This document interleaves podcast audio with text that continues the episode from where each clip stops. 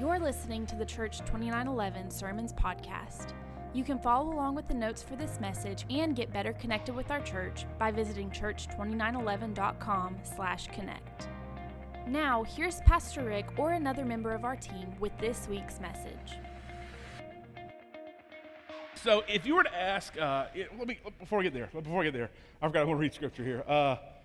Let's start with the Christmas story kind of right here in Luke chapter 2. We're going to talk about the shepherds. In the same region, there were shepherds out in the field, keeping watch over their flock by night. And an angel of the Lord appeared to them, and the glory of the Lord shone around them.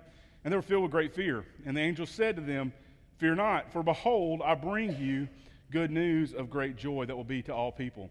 For unto you is born this day in the city of David a Savior, who is Christ the Lord. And this will be a sign for you. You will find a baby wrapped in swaddling cloths and lying in a manger." And suddenly there was with the angel a multitude of heavenly hosts praising God and saying, "Glory to God in the highest, and on earth peace among those who he's pleased." Okay, so we're talking about peace. We're talking about the shepherds a little bit today. Before we get there, though, let me tell you a story. Probably if you ask anybody in my family what my favorite part of Christmas is, they will tell you that my favorite thing about Christmas is opening presents. I'm the one that they know is going to get excited about it. I have it planned out where I can open the first gift and the last gift usually. You know, I enjoy that. I'm not going to lie. I do enjoy opening presents. Probably more than I enjoy actually having the presents. I enjoy opening the presents. But one of the other things, the thing that I really love is the day when the Christmas presents end up under the Christmas tree. When you come in, and you remember when you're a kid and you come in and all of a sudden there were Christmas presents under the tree and you're going through and you're looking for your name on them. You remember that feeling? That was a great feeling. I love the when you looked at the presents, you try to figure out what was in it. You know, you shook it and those kind of things. My wife told me yesterday that she's not going to wrap any presents for me this year because she's tired of me figuring out what it is before it's time for me to. But I always love that. I always love that anticipation and that trying to guess what's coming. And one year, probably the height of this, I was 4 years old. And we were at my grandparents' house, and they were doing something down in the garage, and I didn't know what was going on, and finally I figured out that what it was they were wrapping a Christmas present for me and my sister. And the present, when my parents came and picked us up that day, this was a few weeks before Christmas, they sent the present home with us, this giant box. I mean, it was, I don't know, it was huge, and I don't know, it was probably only this big at that point, but to me, 4 years old, it was this giant box, and it went home with us that day. And I remember it sat next to our Christmas tree for forever, it felt like. It sat there, and every day I'd see it, and I'd think, what could be in that box? I was trying to imagine what toy is big enough to fit in that giant box. You know, I was trying to piece it together. And, maybe it's not one toy, maybe it's a whole bunch of toys. Think about how many He-Man action figures could fit in that box right there. And so my brain just had all these thoughts. And so Christmas morning comes, and that is what I'm counting down to. I don't care about Santa. I don't care about anything else. I want to open this box, this giant box that's been next to my Christmas tree for a month now. And I get there, and I start pulling. Me and Kristen, we start pulling the wrapping paper off, and we realize that what it is. Y'all ready? It's a table. All right, and unfortunately, we had a video camera hooked up to the VCR, and so we have this on tape, and I say, and with the best Southern drawl ever, I say, "A table?" And I say, "Just stop, Chris, it's a table." And so I'd given up. You know, I was like, it's not a big deal. But then the video camera shuts off if you watch the tape. I don't know if I remember this actually happened or I just remember watching the videotape. But it shuts off, and when it comes back, it's me and Kristen sitting there playing at the table. So, you know, we ended up enjoying it. But, you know, just a few weeks ago, I was at my parents' house, and I walked in to get my daughter, and they were watching her, and I couldn't find her anywhere. And I finally found she was in the unfinished room upstairs with her cousin, Colin, and they were sitting there playing, drawing, coloring at that table, sitting there. And so, you know, thinking through all this, I'm thinking, you know, that's probably one of the greatest gifts I ever got at Christmas was this table. That at the moment, when 32 years ago when I got it, I was like, a table. But now I'm like, wow, Think of all the memories, all the things that have been created sitting here. You know, all the different, you know, Play-Doh and board games, all sorts of things that have gone on right here at this table. And so it just goes to show that sometimes when we get a gift, sometimes we don't realize the true nature of it, you know? And that's really what this whole sermon series has been about. It's really been about noticing what the true nature of the thing that we've been given is. And so I want to do that again today, but in order to do that, I'm going to need to open some presents, as you know. I'm really worried that I'm going to back up into this. This is my biggest fear, and I'm going to knock it, and it's going to fall everywhere. Larry Lamb, who are you going to send me? Lee Bear. Lee Bear. Come on, Brother Lee. Have you opened a present yet this year? I'm about to. Oh, you're about to. You are. I want you to open this one right here. Right there. Frosty the Snowman. Yeah. You don't mind if I keep the suspense going? Real slow? Yeah, I like the suspense. I do too. Yeah. I'll be kind to you. Oh, look at here. What is it? It's Battleship. Right on. Yeah. You ever played this before? I have. You have? Yep. All right, so you know a little bit about the game. A little bit. Tell me, how do you win? Well, first of all, you put your battleships in different places on the board. Yeah. And then the other guy has to guess according to A, B, C, and 1 through 10. Okay? And then he guesses, and you tell him it's a hit or a miss. Yeah. And if he gets a hit, then he keeps numbering, getting closer to that number. And next thing you know, you got him. And so, but eventually, if you lose, what do you say when? You know what did you hear on the commercial a minute ago when someone?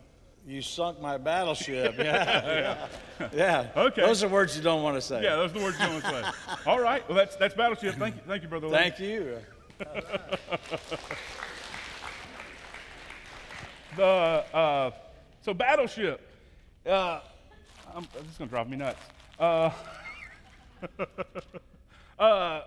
There's someone, and they're trying to sink your battleship, right? You don't want your battleship to get sunk. Someone is out to get you. And on the side of this wall here, you can't see exactly what's going on over there, but you know they're trying to get to you before you can win, right? And sometimes that's how we view the world we've been given. That's how we view maybe even God, that God is out to get us, that God's playing this game, it's rigged, and he's out to get us. He's got a target on our back, you know, that he's just waiting for us to make one small misstep so he can hurl a bolt of lightning and wipe us off the face of the earth. And that's a horrible way to live. And but some of us, whether we know it or not, that's the way we live sometimes. And these shepherds even, you know, when these angels appeared, they were filled with fear is what the scripture says there. It says they were filled with fear. Why? Because for hundreds of years before that, if you look back at human history, at the way religion was set up to that point, it's all about appeasing the gods. You know, it's all about making sure the gods aren't angry with us, making sure that, you know, we've sacrificed enough or done whatever so we don't, you know, they don't wipe our crops out or send a plague on us or whatever. and so, I mean, that's the way all humanity functioned mostly, you know, when it came to, you know, their interaction with God, you know, with their whatever they believed in. But Jesus came as a message of goodwill, a message and a promise of peace, that something different was happening, that's maybe our idea of God is completely wrong.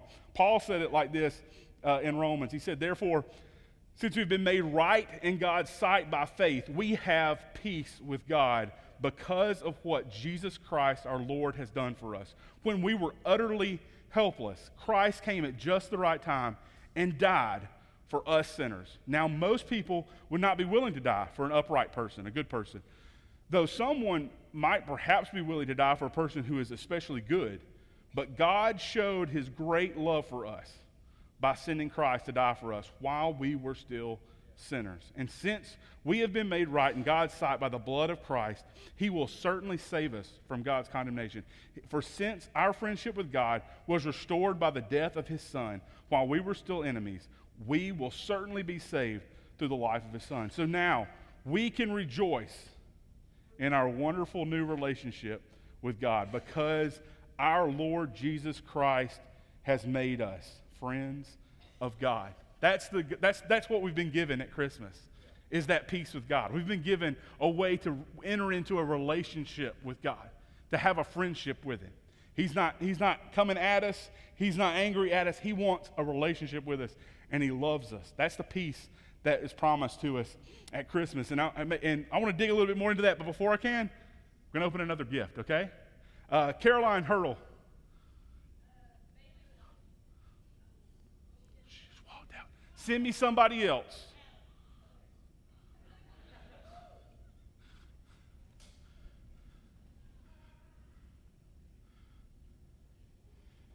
Alex, come on down. All right. Let me think here. What am I doing? Here we go. This one. There we go. Disney. Good job. Is it Disney? It is Disney. Yeah. Okay. Yeah. Are you familiar with this? Yes. It's a Rubik's Cube. A Rubik's Cube. Show it off to everybody. Can you open it up? I think it opens easily. Maybe. Hopefully. Possibly. No. Yeah, rip it. Okay. Rip it open. Break it. It'll break it. Oh, I'm sorry. Gosh, Brent. All right. You already go into town. Oh, yeah. You can't not touch one of these things and not move it around. So you're messing it up. You're shifting everything around. Mm-hmm. All right. Pull the stickers off, someone says. Yeah. So once you got it all good, and jumble it around there. I mean, if you're going, go. Okay. You're doing it. I'm doing it. Make it happen. So now, can you put it back? Oh no. No. So it's already too far gone. Oh yeah. It's out of the box for what? Has it been a minute yet? Not even. Okay. Do you know the first step? I mean, you gotta keep moving it. Just keep moving it. Hoping it gets better. Yeah. Okay. Yep. All right. Well, thank you, Alex. All right. So that's the Rubik's Cube. Is we maybe sometimes that's the way we look at the world too. It's like that Rubik's Cube. Is we get it and we see it and it's so messed up and we think, how can everything ever go back to the way it's supposed to be? How can it ever get better? And we look at our lives and we think that. And we even think, where do we even begin? What's the first step? I don't even know the first step. You know, there's too many things that are messed up, like how could we ever get back here, okay? And so maybe that's you. Maybe you're looking at the world and you're thinking that. The shepherd's the same way. You know, if you read this story, if you look back at the story we read a minute ago of the shepherds, if you look at the very beginning of that chapter, you see where Caesar has decided to have a census done. And so he wants everybody to go back to their hometown. So this one man makes a decision, and everybody just has to do what he says. Everybody has to go to their own hometown. And the shepherds were living in this world. They were living under the rule of Rome. And that was their reality. That's where they were. They weren't free at all. They didn't have any freedom as far as that was concerned, as deciding, you know, the things that we enjoy today, as far as deciding, you know things like that. And but in that country, in where they lived, they were probably constantly thinking, you know, just maybe even hopeless, looking around, just thinking, can everything ever go back to the way it's supposed to be? And when you get like that, when you begin to look around and begin to look at things too much in that mindset, you become hopeless. You become afraid, right? You become just completely overwhelmed with worry and anxiousness, anxiety. And but the angel. I love the very first two words that the angel said, for fear not. Fear not. That's how the Christmas message starts, is fear not. The angel begins with that. So if you're afraid of what's about to happen, if you're afraid of what's going on, fear not. Don't worry. God's got something planned. He's doing something amazing right here, right now. God's message to us at Christmas begins with fear not. Jesus' birth. It wasn't just a baby being born. It's not just a happy little thing we put on Christmas cards and we see, you know, in yard displays and those kind of things. But it signaled a shift in the trajectory of human history. When Jesus came, it was a change completely of where we were headed before and where we're headed now. And the end point that God wants to get us to. Let me share that with you. It's in Revelation 21. This is what he wants. Worried about how the world, how the story's going to turn out, how your life's going to turn out. This is what God's plan is, his dream, ultimate dream is.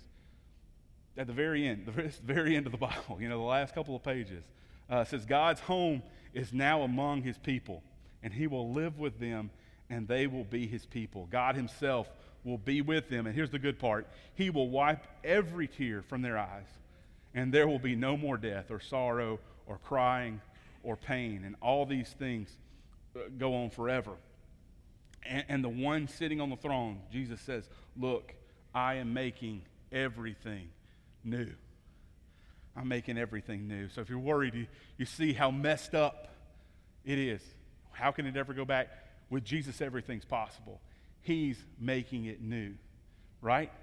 And he's inviting us to be part of that. He's inviting us to be part of everything getting better, all right? But to get there, to talk about that a little more, Bailey, why don't you come up? Bailey, you were invited up a minute ago. It's going to throw everything off a little bit, but y'all just run with me. Everybody's calling people out. I'm sorry. Bailey, come on, give her a hand. Bailey, I'm sorry, it's a mess up here. I don't even know what to do. There we go. This is yours. Okay, can you open it? I don't know. Have you ever seen one of these before? This might be a throwback. No idea. No idea what this is. Hold it up for everybody. Does anybody else know what this is? Oh, wait. I think I have seen one like this. What do you do? What do you do with it? And then you see all these pictures. Okay. Is it working right now? Is it in operation? Like, can you try it out? No, I think you don't have to open it. I think you can. Is it working? Oh, yeah. Okay. What do you see? A leopard. A what? A leopard. A leopard? Oh, sorry. Can you click the, I think you, I'm sorry, I'm walking you through this, a tutorial. I don't know what animal that is. What'd you say? I don't know what animal that is. I can't help you there. That's a giraffe. A giraffe? Yeah. Okay. So look, how is it, like, how does it look? Does it look a real giraffe? Yeah. Okay, cool. Like in the forest. Okay. Like the rainforest. All right. Well, that's the, what's it called? Viewmaster. Viewmaster. Okay, cool. All right, there's a Viewmaster. You can figure it out later on the way home or something. Okay. Give it up for Bailey. All right, so the Viewmaster. It's Bailey was confused a little bit about it, but I think she figured it out well. It's a momentary illusion of a prettier place, isn't it? That's what it really is. It's just a momentary illusion. It looks like the world's changed. It looks like you're in a different place, but when you pull the Viewmaster away, what? You're still where you didn't leave. And maybe even, I don't know if you know this or not, but there's a 3D effect in there. The picture's a little different. So it looks like you could really reach out and touch, the giraffe or the cheetah or whatever the other animal was that Bailey saw that she couldn't identify. But it looks like it's real. It looks like there's some depth there, but there really isn't. It's really just an illusion. And sometimes I think that's what we settle for, is we settle for things in our life that bring us peace like that, that are just a distracting illusion for a few seconds. It may appear that things have changed. It may appear for a moment that you feel a little better, that that your outlook has changed a little bit.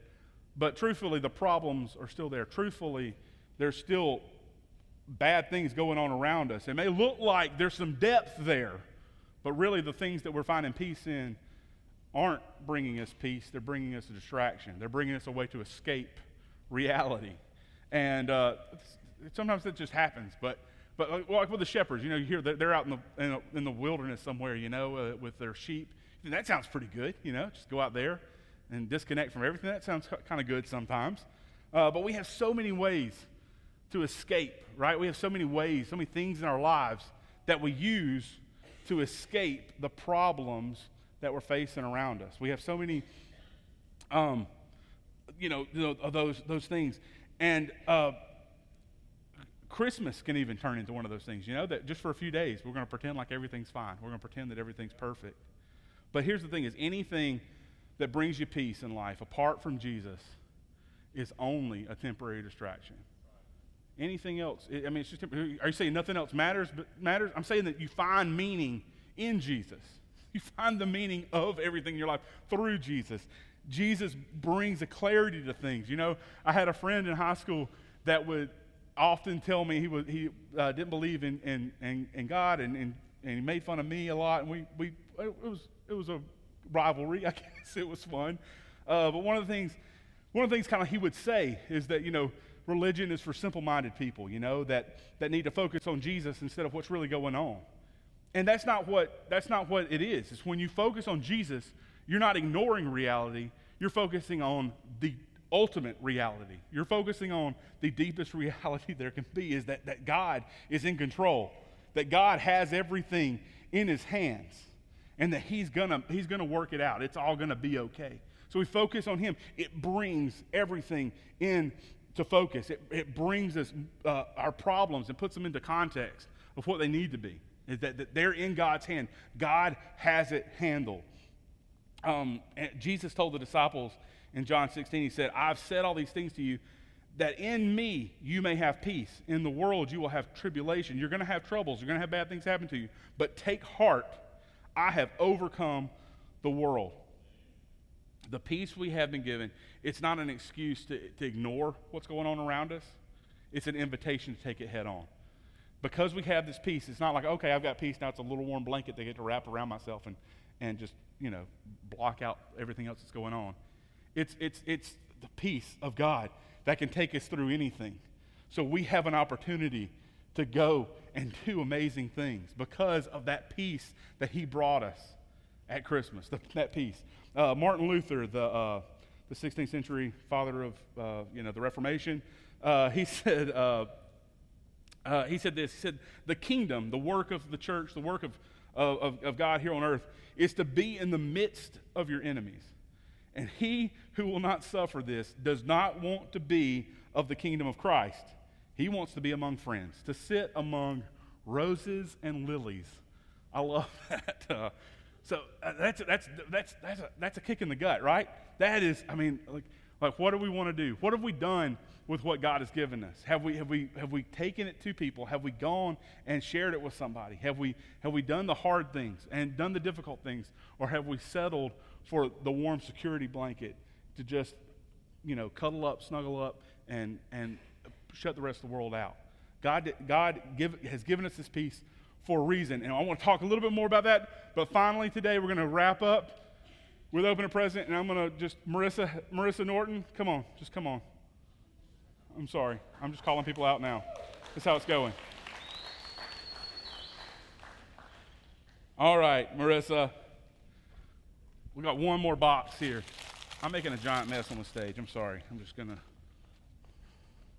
All right, one more gift. Oh, you don't unwrap this one. No, you just. Yeah, I had to assemble it. There we go. All right. So, oh, man. Well, you know this game? Have you ever played this before? When I was really small. Okay. Really young. My brother had one. Can you show me how to play it? You just kind of... You need someone else to play it with you, though, right? Yeah. I can't. I've got a microphone. John, do you want to come help Marissa?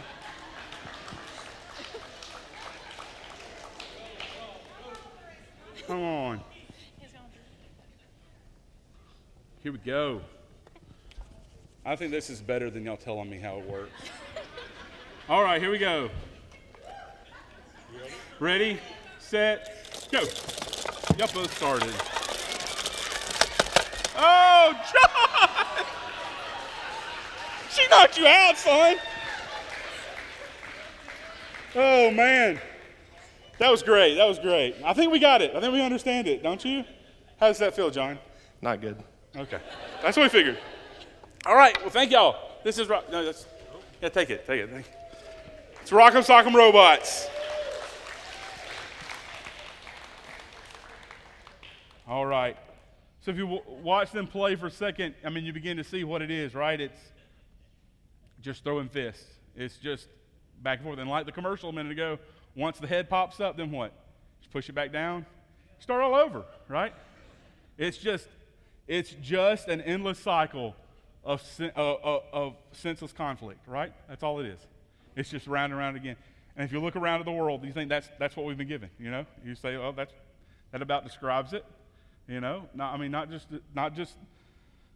Yes, the shootings, terrorist attacks, those kind of things that happen in our world. But even down to, you know, just people getting along at all, you know? Maybe even around the Christmas table here in a couple of days, you know, just finding common ground. If you go on Facebook, you find people, or anywhere online, you find people yelling at each other about the stupidest, just minutia. You know, it just doesn't make sense. It's just like, can we just all calm down for just a second, you know? And maybe we will for Christmas, but after Christmas, it's just right back to it. And so our world just seems to be growing more and more like that. And I think if we're not careful, just like Marissa, you know, she had the open set of controllers over here, we'll think that we need to jump in and play too. We'll think that, you know, everybody else is arguing about stupid stuff. I need to stand up and voice my concerns about stupid things too. And we'll think, you know, I need to jump in and fight and get my knuckles bloody and to add to the noise that's going on. And here's the thing is, I will fight for Jesus, but there's very few other things I want to fight you on like that, and to destroy a relationship, because I want to be able to share Jesus with you. Does that make sense? If I'm angering you about something else that doesn't matter, then I can't share Jesus with you. So let's keep that in mind. Just like that's the real message of Christmas, is that we share this peace, is we share what Jesus has done for us, right? Because the angels, they came and what? They shared that good news. They shared the good news with the shepherds, and the shepherds went and it says there, I don't have time to stop and read it, but it's linked on the notes that. They went and after they saw Jesus, they went and they told everybody about what God had told them, what the angels had told them. And Jesus, as he grew, he modeled being an agent of peace, you know? He said that, you know, turn the other cheek. In other words, if someone punches you in one side of the face, turn and let them punch you in the other side of the face. That's a hard thing to hear, right? That's a hard thing to listen and hear. When he was being arrested, Peter, one of his disciples, jumped up and drew a sword and was ready to start the revolution right then and cut a guy's ear off. And Jesus slowed him down and healed the guy's ear and shut down that real quick. And then once he was arrested, he told Pilate that you know, if he was really coming to bring a revolution, to bring something violent, then, you know, his disciples would have already risen up. But that wasn't the kingdom he was building. He was building something deeper. He was building something better than that. And then Paul even said, Paul later wrote about, you know, we don't wrestle against flesh and blood. Our fight isn't with people. Our fight is with the darkness and the powers that of evil that are present in the spiritual realm, not people, not human beings. And Jesus also He championed the peacemakers. He said that blessed are the peacemakers. Dietrich Bonhoeffer said this. He said the followers of Christ have been called to peace, and they must not only have peace, but make it. His disciples keep the peace by choosing to endure suffering themselves rather than inflicting it on others. They maintain fellowship. They keep friendships, relationships where others would break it off. They renounce hatred and wrong. In doing so, they overcome evil with good and establish the peace of God in the midst of a world of war and hate. If you don't know Dietrich Bonhoeffer, he's, real quick, I can't go into his whole story, literally only have seconds, but he was a preacher in 1930s, 1940s Germany, all right? He stood up in opposition to the Nazi party, and because of it, he was put into a prison camp and executed 2 weeks before the American troops would have saved his life. they liberated the camp. That's what he did with the peace that God gave him. And that's why I'm saying, like, it's not a security blanket that we wrap around ourselves and just go to sleep. It's strength to make it through whatever the world throws at us.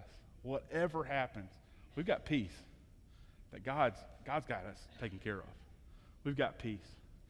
Let me read one more thing to you real quick from Mr. Bonhoeffer here. It says, there is no way to peace along the way of safety, for peace must be dared.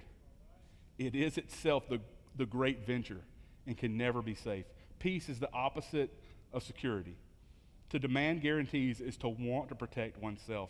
Peace means giving oneself completely to God's commandment and wanting no security. Wow. That's why we've been given peace. It's not to hold it in a little, and admire it, but to share it, to go and dare to share peace with the world. You've been listening to the Church 2911 Sermons Podcast. If you have a prayer need, our prayer team and staff would love to pray with you. You can send us your prayer request by using the email address prayer@church2911.com. If you would like to know more about our church, including information about our weekly services, please check out church2911.com. Thank you for listening. We hope you know that God has an amazing dream for you, and as always, we dare you to dream.